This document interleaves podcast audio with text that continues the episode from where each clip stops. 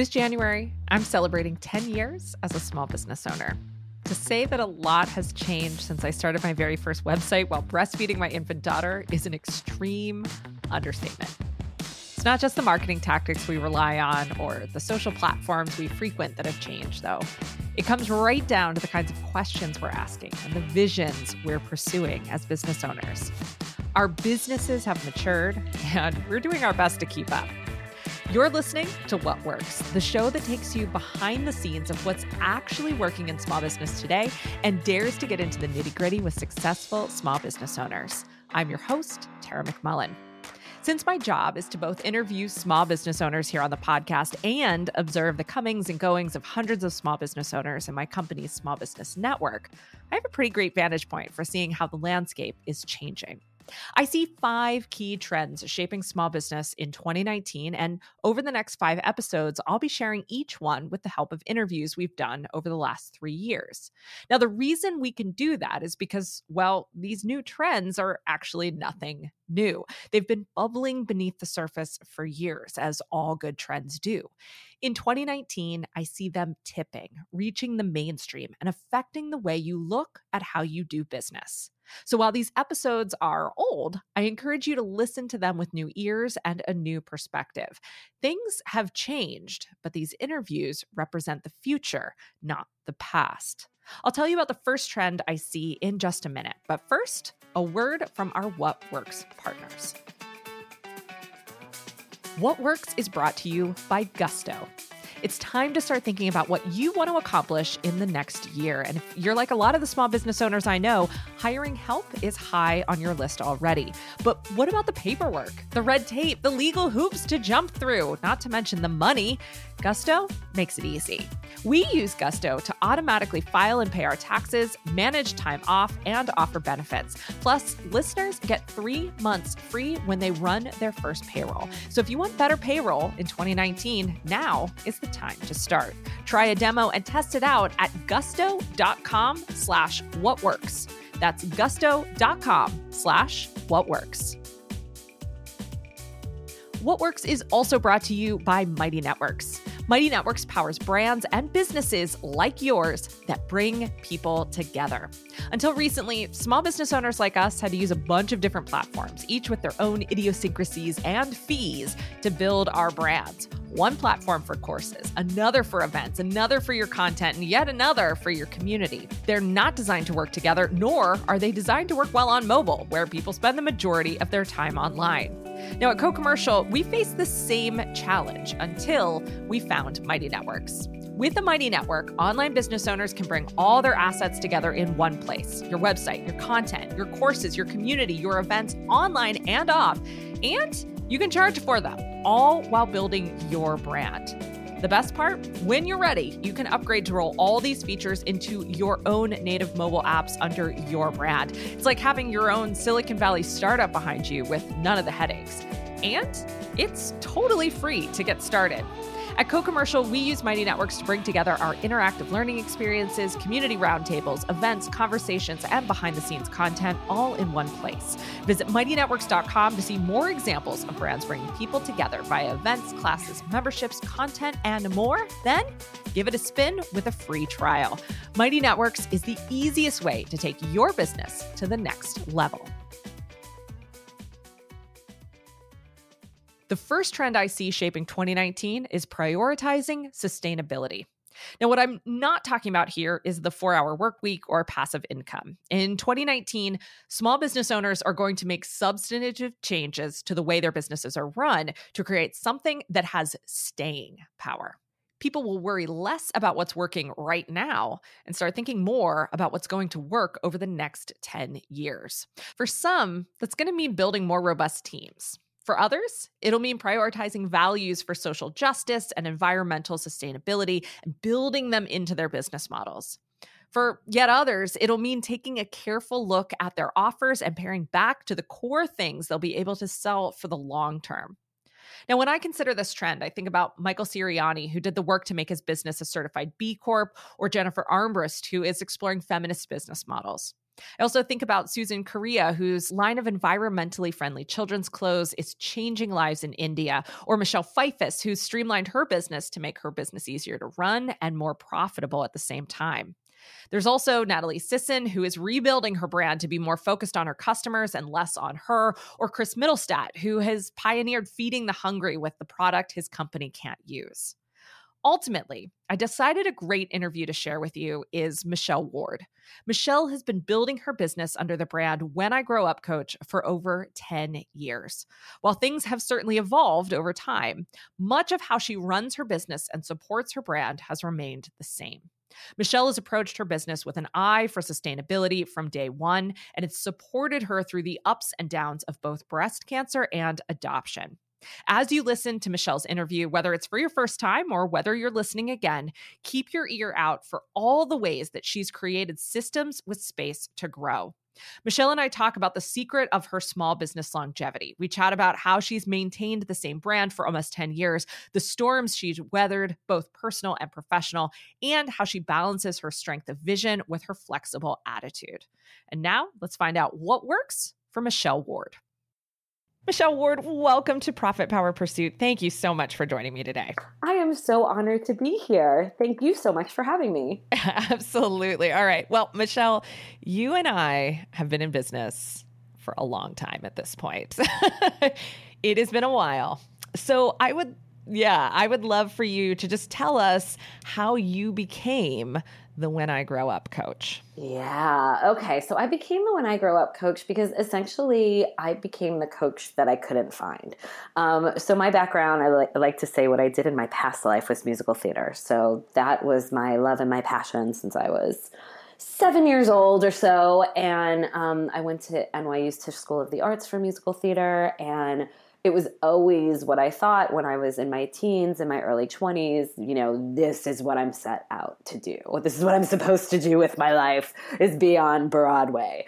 Um, and just like a lot of other actors, by the time you've pounded the pavement for a few years, you realize this isn't, you know, what I thought it was going to be. And while I still love performing, um, I I started to really get beaten down by the business of show business. And I decided it wasn't what I wanted to be when I grew up, quote unquote. um, but I, I think because I was pursuing something I love for so long, literally, it was like almost 20 years of, you know, let's do everything I can to make musical theater, you know, my, my career.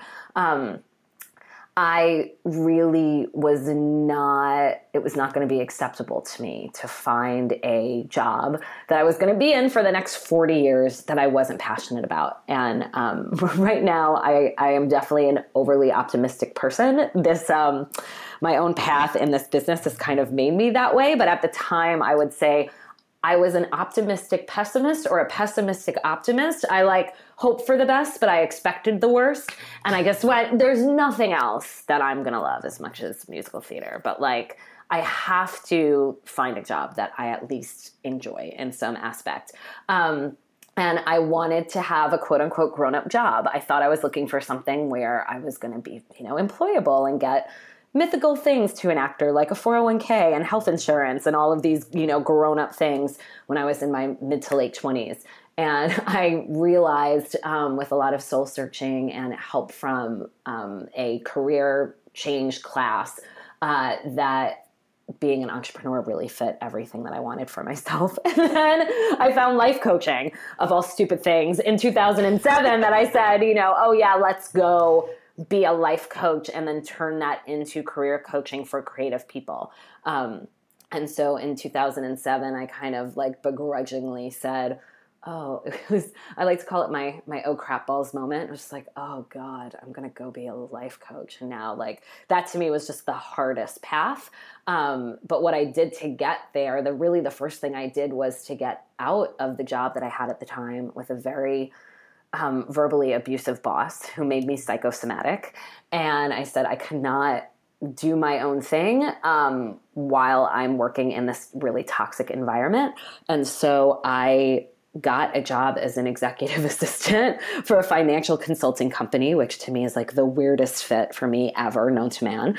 Um, but it was the job where you clock in at nine and you clock out at six, and you have no, you have no BlackBerry. This is how long ago this was. Like you had no BlackBerry, and you got paid for overtime, so they did not want you to take it. You had to take an hour for lunch, and I went, you know what? This this covers all of my bills. I got that mythical insurance and 401k and let me just park myself here while I get my certification and build my business enough that I could leave. So I got that job in August of 2007. That's the same month I started my certification to be a life coach and I gave my notice in March of 2010 and um, in the middle of the recession thought it was a good idea to leave like a really really stable job and become the when I grow up coach of all silly things to be um, but knocking on a lot of wood. Um, that's been, you know, seven years and change, and I've never had to look back. And it's been really, I pinch myself every day still that I get to do this work in the way that I do. And it brings in the money that it does. It's really just been such a gift. That's incredible. Um, I'd love to hear more about the decision to get what I would call a bridge job, um, essentially a way to fund the kind of early development of your business. How did you make that decision? And, and is that a decision that you see a lot of your clients making as well? Yeah, and it's so we have the same terminology. I call I call it a bridge job also. Um, I think for me, what I had in the back of my head was my past job as a real estate agent. So I did that as I was, I know, right? I did that from maybe like 2002 until 2004, 2005.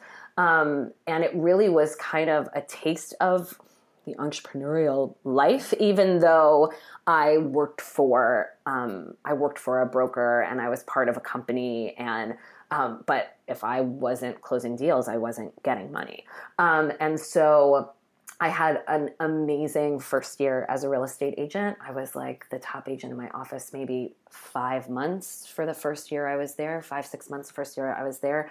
And then the second year was awful. and I made oh, no. no money and racked up a lot of credit card debt, like like probably about twenty thousand dollars of credit card debt. So I had that in the back of my mind of just I cannot just decide I'm going to be a, I'm going to be a life coach and then like quit my job um, the next day. It was just not going to happen in order for me to continue to be a grown up. Sense the theme over and over.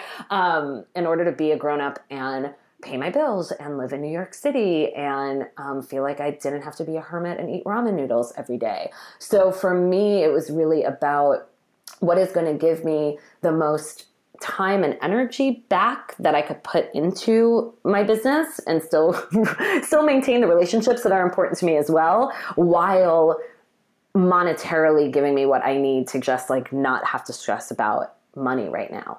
Um, and so that's when I landed on being an executive assistant, which was a little different than the job that I had at the time when I was working on all of this. Um, I was an account manager, kind of the liaison between the business I was working for and the clients that they had signed on.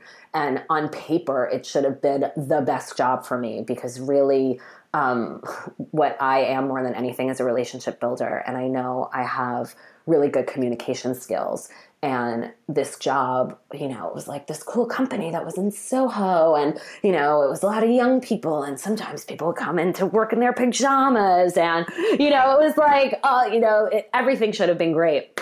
But I had this boss that made things so difficult that I just knew, you know what? Let's kind of even get in a more corporate environment, even though that is not the best fit for me personality wise, but like I would rather just be somewhere that already has their culture down, that has the um, corporate process down, and like I know that I am leaving for work at you know 8.30 in the morning and i'm coming back at 6.30 quarter to 7 at night but like the rest of the time is mine. Um, and that to me was really important. So um, i would say do a lot of my clients kind of make that move uh, I, you know, I've never really thought about it. I think most of my clients decide to just stay where they are and do their side hustle. Um, and, you know, I think unless you're in such a toxic environment. I mean, for me, the wake up call was going to work probably a little less than a year after I started. I lived in New York City, uptown. The office was all the way downtown. I was on the train during rush hour and I had to like rush out of the train in the middle of the Union Square subway station, which is one of the busiest in the city and dry heave into the garbage because I felt so nauseous and sick that morning. And this job had such a hold on me that I didn't say right away, like, I'm just gonna go back home. I'm obviously really sick. I said, let me walk the 20 blocks to work um, and then go grab my laptop and tell everyone that I need to work from home because I just pretty much yacked on the subway. Um, and I was really in my head like, should I get back on the subway? Am I going to feel sick again? If I take a cab, it's going to take all this time and all this money. If I get on the bus, am I going to be sick? What am I going to do? And the second I left the office with my laptop and knew that I was going home, I felt fine. And to me, it was like, oh, this is affecting me physically now. I need to get out of here. So unless someone is in I think that toxic of an environment, normally I would say, like, let's just suck it up because the devil you know is oftentimes better than the devil you don't. And just adju- getting a new job and adjusting to a new job is like your side hustle right there. So it's really hard to do anything else when you want to focus on your business when like that's the main piece. Um, so that's more often what my clients do rather than put their attention on, let me go find a bridge job right now. Um, they, they usually just kind of stay put and we just plan on okay how are we getting out of here? What are the things that you need in order to be as confident and comfortable as possible giving your notice and and knowing you've set yourself up on on really solid ground?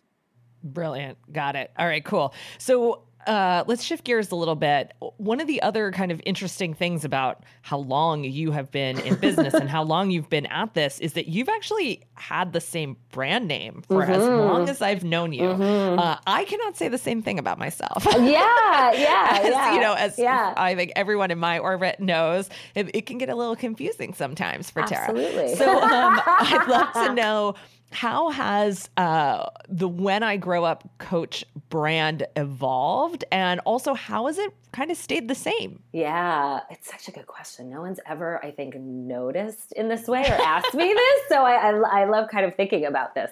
Um, well, you know, it was funny when I first started my business back in, you know, 2007, and it never kind of crossed my mind to use my own name. Um, and I just feel like I feel like we're kind of internet dinosaurs in a way, Tara. Like yeah. back in 2007, just things were so different in terms of branding and marketing, and you know what you were doing to grow and build your online business. And um, I think too because I have a name that is so common. Um, I can never. I've been stalking MichelleWard.com for like years. Um, I literally have a to do like every single weekday. Go look at MichelleWard.com. It's suspended right now for some reason, and I'm just waiting for someone to give it up. Um, but when you have such a common name, it's like I'm ne- it's I'm never getting my handles. I'm never getting my URL. Like it's not happening. So what else could I could I be? Um, and I remember I remember so clearly the email that I sent out to.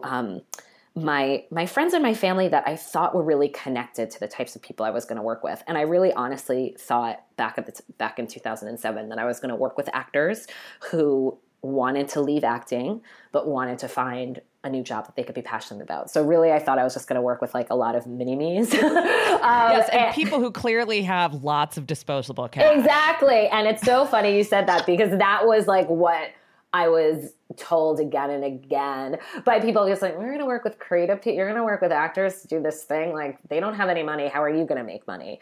Um, and I laugh at those people now. Uh, you know, nine years later when I get essentially like $400 a session.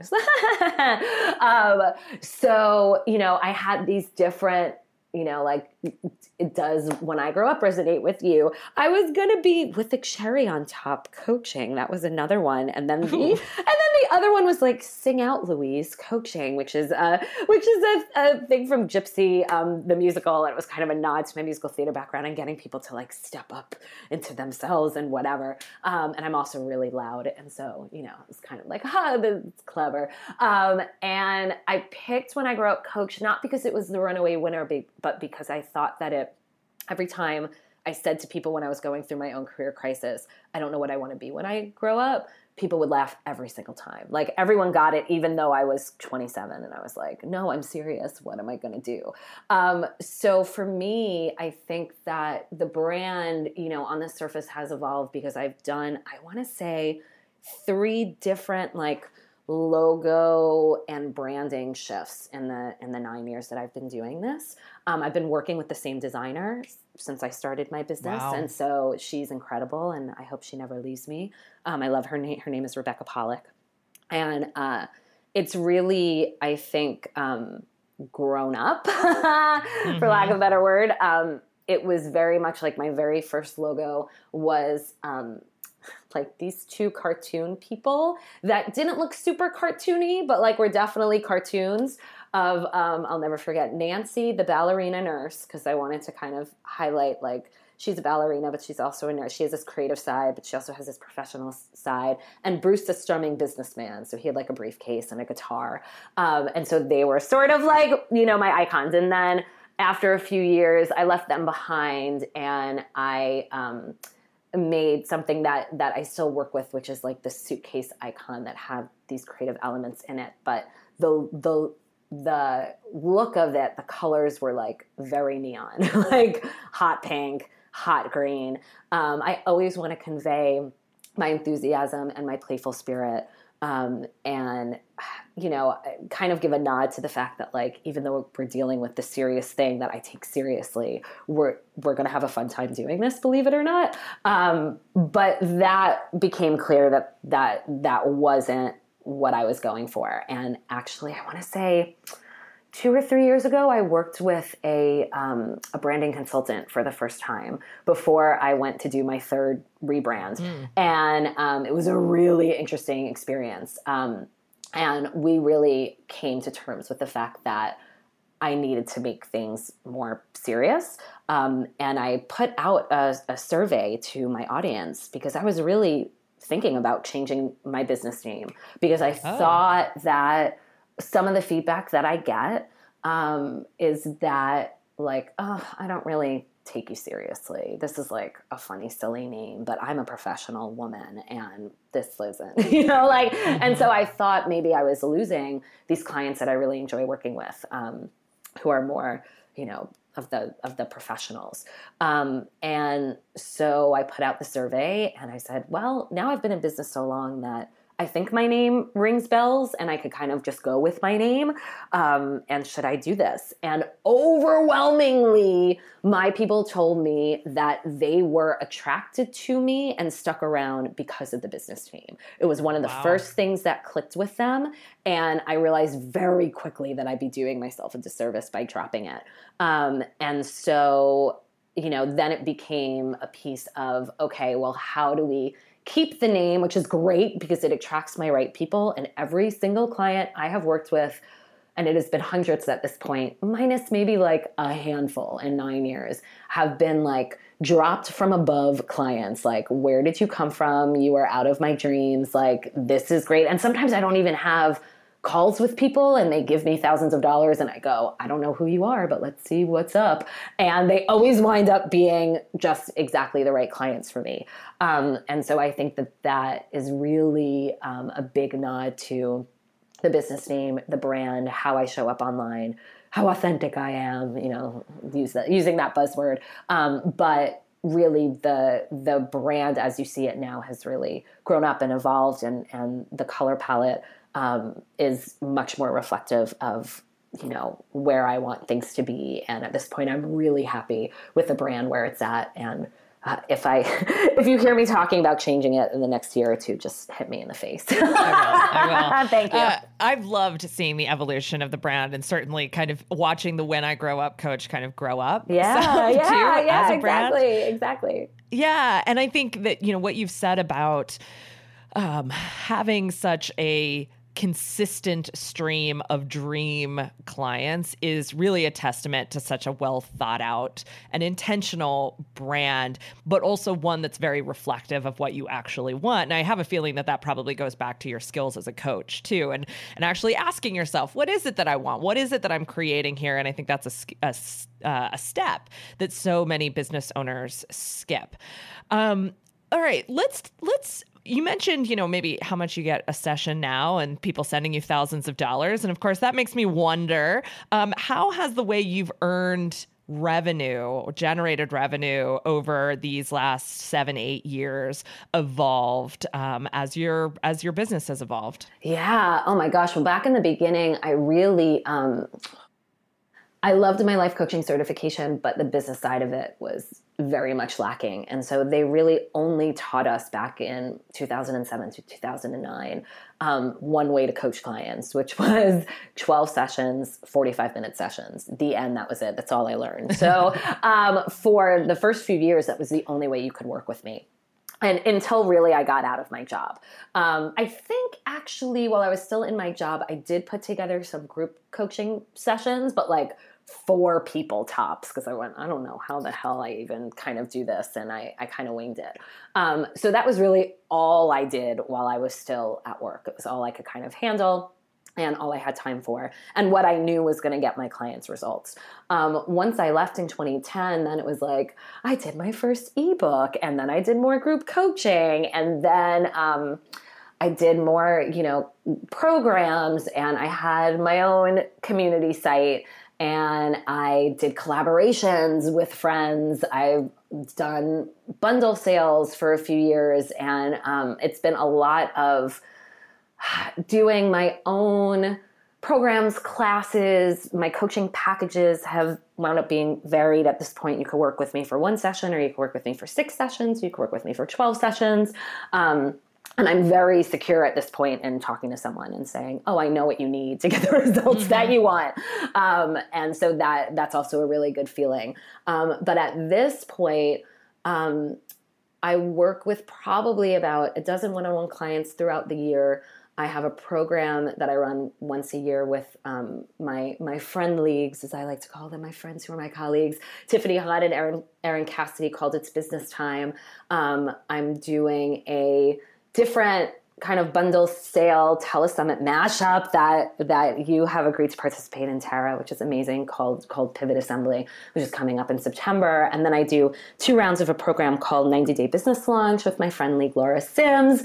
Um, I'm trying to do some webinars. I have group coaching specifically for my former clients, small group coaching, six month programs. And so to think of you know, the one way I made money back in, you know, 2009 versus the multiple ways that I make money now is really kind of mind blowing and exciting.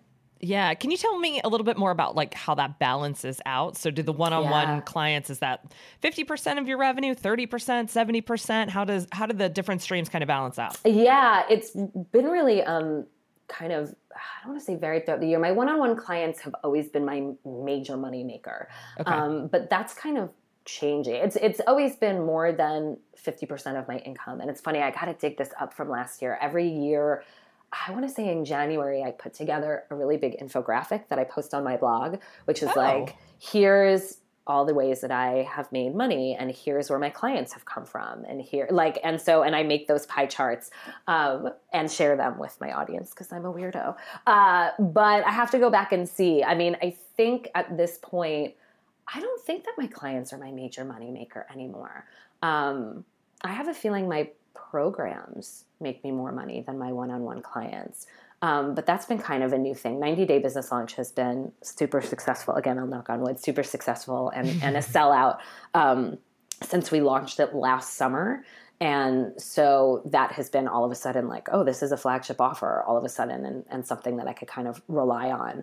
Um, so, you know, in that way, though, things are always evolving. And what I'm doing in 2017 um, is won't be exactly what I do in 2018. So, you know, I already have those kind of things in my head of, oh, what am I going to be creating? What am I going to be working on? So it's fun to kind of think of that at this point, too.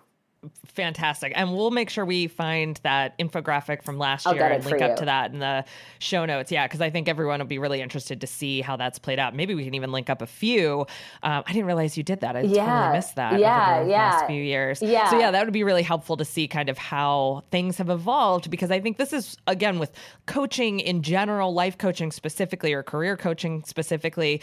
Um, this is something that I, think because of the wave behind online courses in the last few years, everyone thinks that coaches don't really coach anymore, that they're all, you know, just leading these programs of thousands of people and making millions of dollars. And it's like, no, actually, coaches do a lot of work. And yeah, I, I, I definitely know the coaches who have dropped the one-on-one component. I absolutely have, or I know coaches that have really minimized the one-on-one component because that's not what they like to do. And amen and hallelujah. It's wonderful, I think, to be a coach and be able to say, you know what, that is not my jam. Let's go into you know something else. But for me, I love my one-on-one clients. I love them. I love doing that. It's really, really rewarding for me. Um, and so that's something for me that I can't see myself dropping at any point in time. Now, uh, we're we're going to talk about maybe some of the downsides in Sure, business now sure, because we've talked a lot about a lot of good stuff, but you've really weathered a lot of storms in your business, some really big ones, some really big ones, Uh-huh. and then I'm sure you know just the the storms that we all weather when we've been in business more than a couple of years, um, and at the same time you've taken advantage of a lot of opportunities. There's been ups and there's been downs, but this long you know this course of longevity and the consistency of your business has really uh, main, been maintained. I'm curious how far you look ahead to plan your business so that you can weather those storms, or are you not looking so far ahead so that you're always kind of playing it by ear depending on on what is coming around the bend for you? It's so not my personality to play it by ear, Tara. I'm so not that person. Um, I am so type A in that way, and in no, like very few other ways. But in that way, I'm really type A, um, and I'm really kind of a planning organization nerd. Um, but you know, to really just let's just dive into the downsides. Uh, I had I got diagnosed with boob cancer, as I like to call it, in November of 2011, and again in September of 2015. And what was, you know, so funny at the time was that right before my diagnosis, I had spent maybe like three or four full business days with my assistant planning out 2012 like the entire year. What am i launching and when and every date and everything and setting everything up. And it was it was glorious. Like i loved having this planning time and it was so beautiful kind of looking at my calendars.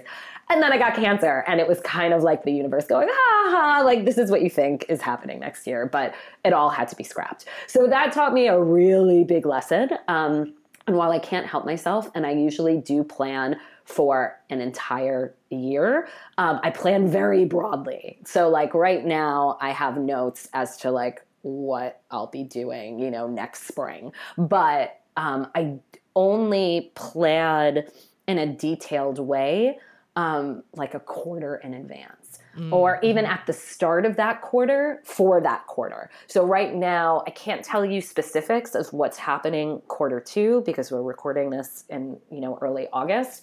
Um, in in quarter four, I mean, uh, I can't tell you specifics of what, what's happening in quarter four, but I could tell you exactly what's happening in quarter three from now until the end of September. Like I plan that out at the beginning of July, I guess, when the quarter started. It was like, okay, here's the details for the next three months, and this is what's going on.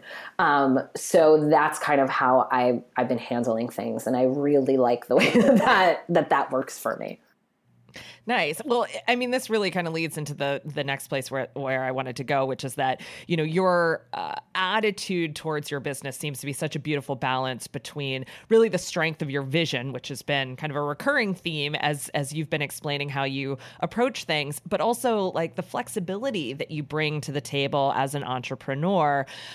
Um, when something big does happen, like a boob cancer diagnosis, how do you approach adjusting your business? What do you do with those plans that you've made so that you can actually move forward, but t- you know, take the time or, or readjust or reevaluate depending on on what is really going on? Yeah.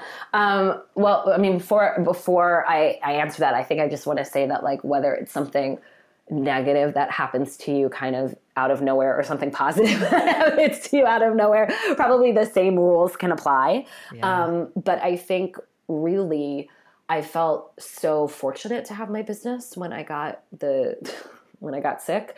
Um, it was really my I called it like my release and my relief. Like I love my work so much, I love my business so much that um, it almost sometimes feels like um, a bit of an acting role in the best way because it's so authentic. But it was like my business and my coaching allowed me to get out of my own head and out of my own world and really be there and focus on my clients or focus on the thing that I wanted to create or the message that I wanted to share during that time. Um, so for me, and I think this really is this is not a one size fits all answer. This really goes back to what you personally um, are comfortable with and what you personally need in order to just you know make it through day to day. Um, for me, when I was first diagnosed, it was about definitely scaling back um, initially I was like, well, I guess I'm just going to need to stop coaching. And that made me feel so terrible that I was mm. like, that almost feels worse than the cancer. It's like if I have cancer and I have to stop coaching, that is like, let's not even get out of bed. Um, so instead I said, okay, well, how could I keep coaching and, and, and do this throughout my treatments? And, um, my choice was, okay, I just have to pare down. I have to take less clients than I thought.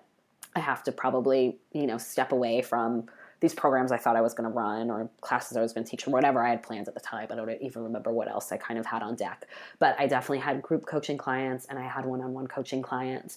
And what I decided to do, because I'm so transparent with my business, um, was kind of make an announcement on, on my blog by writing a song called I've Got Boob Cancer on my pink ukulele and um, put it on my blog and kind of, you know, was like, ah, this is what's going on now, you guys. Um, everything's going to be okay. But like, if I'm not, you know, posting to my blog regularly or I'm not, then this is why. Um, and it was really, I know people that would not want to go public with that and they want to keep it really private. And that's the right choice for them. Um, for me, it felt more of a relief to just kind of be out in the open about it. And I felt I remember feeling really terrible because I have a I have a mutual 24 hour cancellation policy with my clients. So they have to give me 24 hours in order to reschedule their session. Otherwise, they lose it, and vice versa. Um, so if I don't give them 24 hours, then I give them a makeup session and an additional session. Um, and I remember going, oh my God, I, I can't now dictate how I'm going to feel a day in advance. And so what I wound up doing, which felt like this really big thing at the time, was say to them, because of what I'm going through, I don't want to wake up in the morning, know I have a session with you, and feel really sick and like I'm not going to be the best coach that you need at the time and give you my best self. Um, and so I get a two hour window to cancel on you, but you still have 24 hours to cancel on me. And everyone was so lovely about it. Like this also shows that I, I have been just attracting and, and working with my right people. There was not a single person who gave me any sort of problem in any way, shape, or form. And I think the way then I set things up was, um, you know after my after my after my boobal removal after my my bilateral mastectomy i i like cleared my calendar for a month and was just like i'm not going to have any sessions i'm just going to get better and um, any kind of business stuff that I want to work on that feels good as I feel better. I wound up doing one of my rebrands during that month because I couldn't I couldn't help myself. But it was like I'm not going to work with clients that month. And the same thing when I knew I was going to ke- I was going to chemo once every three weeks. I was clearing my calendar for like the week of chemo because I didn't mm-hmm. know how I was going to feel. Um, and so for me, it was about what do I still want to do that feels really good? What do I think I can manage? And how can I take the ownership off of myself to like have to, I don't know, show up at a certain point at a certain time and like feel guilty if I can't do it. Um, so that's really kind of what I would suggest when something kind of pops up unexpectedly and you have to kind of do a bit of a scramble to adjust things. Well, well, no one has any excuses after. Yeah, it's, it's, true. It's true. Although you know, it, it's everyone kind of reacts and responds to things like that really differently, and I yeah. definitely um, it was not all you know sunshine and roses, but. I I particularly when I think back in my head and I go, oh my god, what if I was still at this executive assistant job? Like, oh, what if I had to go to chemo and then like go to this shitty job. you know, like uh, what that would just be the worst. So it would be a different, I think, outlook and perspective and whatever. Yeah. Yeah, I mean, to me, that is one of the promises of the new economy, right? Is Absolutely. that uh, there is as much or more stability in entrepreneurship today because of the state of so many parts of our employment landscape um, than there is in traditional employment. And I think what you've just described is really beautiful, but also your your whole approach and philosophy to it, and just you know, I did what was right for me, and I just thought it through, and I explained it, and I was honest. Is just such a beautiful example and like you said, not everyone's decisions in those kind of moments are going to be the same. But I think those those values of honesty and transparency and uh, you know taking care of yourself are so key. So this podcast is going live on September 12th, and I believe that yeah. puts us in time for you to talk about Pivot Assembly, yeah. right? So you want to tell us more about that? I you mentioned it earlier. To. I, I'm so you know I always I always forget to ask when is this going live whenever I record podcasts. So thank you for mentioning that. Yeah, um, Pivot Assembly is a brand new like virtual um, assembly and like a bundle sale. So it's kind of we describe it as like if a you know. Uh, virtual assembly and a bundle sale like had a baby this is what it is so for three days um, september 13th 14th 15th we are releasing i think five or six interviews with amazing career change experts like you tara specifically about pivoting out of your crappy job and either into a more traditional job or into entrepreneurial work. And it's great because we even make kind of two separate tracks. Um, so people aren't so overwhelmed with like the 15 or 16 interviews that we have. We kind of go, this is what you're interested in, then this is what you need to focus on. And for those those three days, um, the interviews will be free. Um, and it doesn't, you know, cost anything to sign up for it um, at pivotassembly.com. Um, and then what you could do is uh, for those three days, we have a special $97 early bird sale where you get not only all the interviews forever and ever and ever, but every single speaker has contributed um, a program, a book, a course, a webinar, some sort of um, digital offer that they contributed to this bundle. So we haven't gotten the fa- final tally yet of what everything is worth, but like you're probably saving something like 90% um, of whatever all of things these things cost by themselves. And if you snatch them up by um, the end of the day on Friday the 15th, then it's $97. Um, and it's just like we we just really my my co-founder Jenny Foss and I just really wanted to bring very useful, actionable information to those of you who are sitting at your desks or going from like, you know, kind of gig job to gig job to gig job, knowing that you want something different for yourself um, and probably to start fresh in whatever you're doing. Um, really great, actionable advice and things to do to get there. So we're super excited about it. Cool. I am super excited about it too. I think it's a, a great idea, and you guys are always you're just so thoughtful. Um, I think I've used that word a few times, but you're just so, nice. so, thoughtful about the way you put things together and the way you ask for help and the way you um, just kind of pull your support network together on these things. Oh, so uh, awesome. you said it was pivotassembly.com, right? Pivotassembly.com. Although feel free, Tara, to put your link in the in the show notes for everyone. Cool. All right. Sounds good. Uh, Michelle, well, normally I ask people what's next for them, but since I know Pivot Assembly is what's next for you, I think we'll, le- we'll leave it there. Perfect. This has been a phenomenal conversation. Thank you so much about uh, for sharing just kind of all the the ins and outs of of how you've been able to create this consistent and profitable and uh, just really impactful business and brand over the last eight years or so. So thank you, uh, thank you for sharing everything that you have. No, thank you. The pleasure was all mine. Find out more about Michelle Ward at whenigrowupcoach.com. This interview was originally produced by Michael Karsh and engineered by Chris Stowe. Today's episode was produced and edited by Marty Seafelt. Our theme music is by The Shrugs. For more behind the scenes interviews with small business owners, go to whatworkspodcast.com.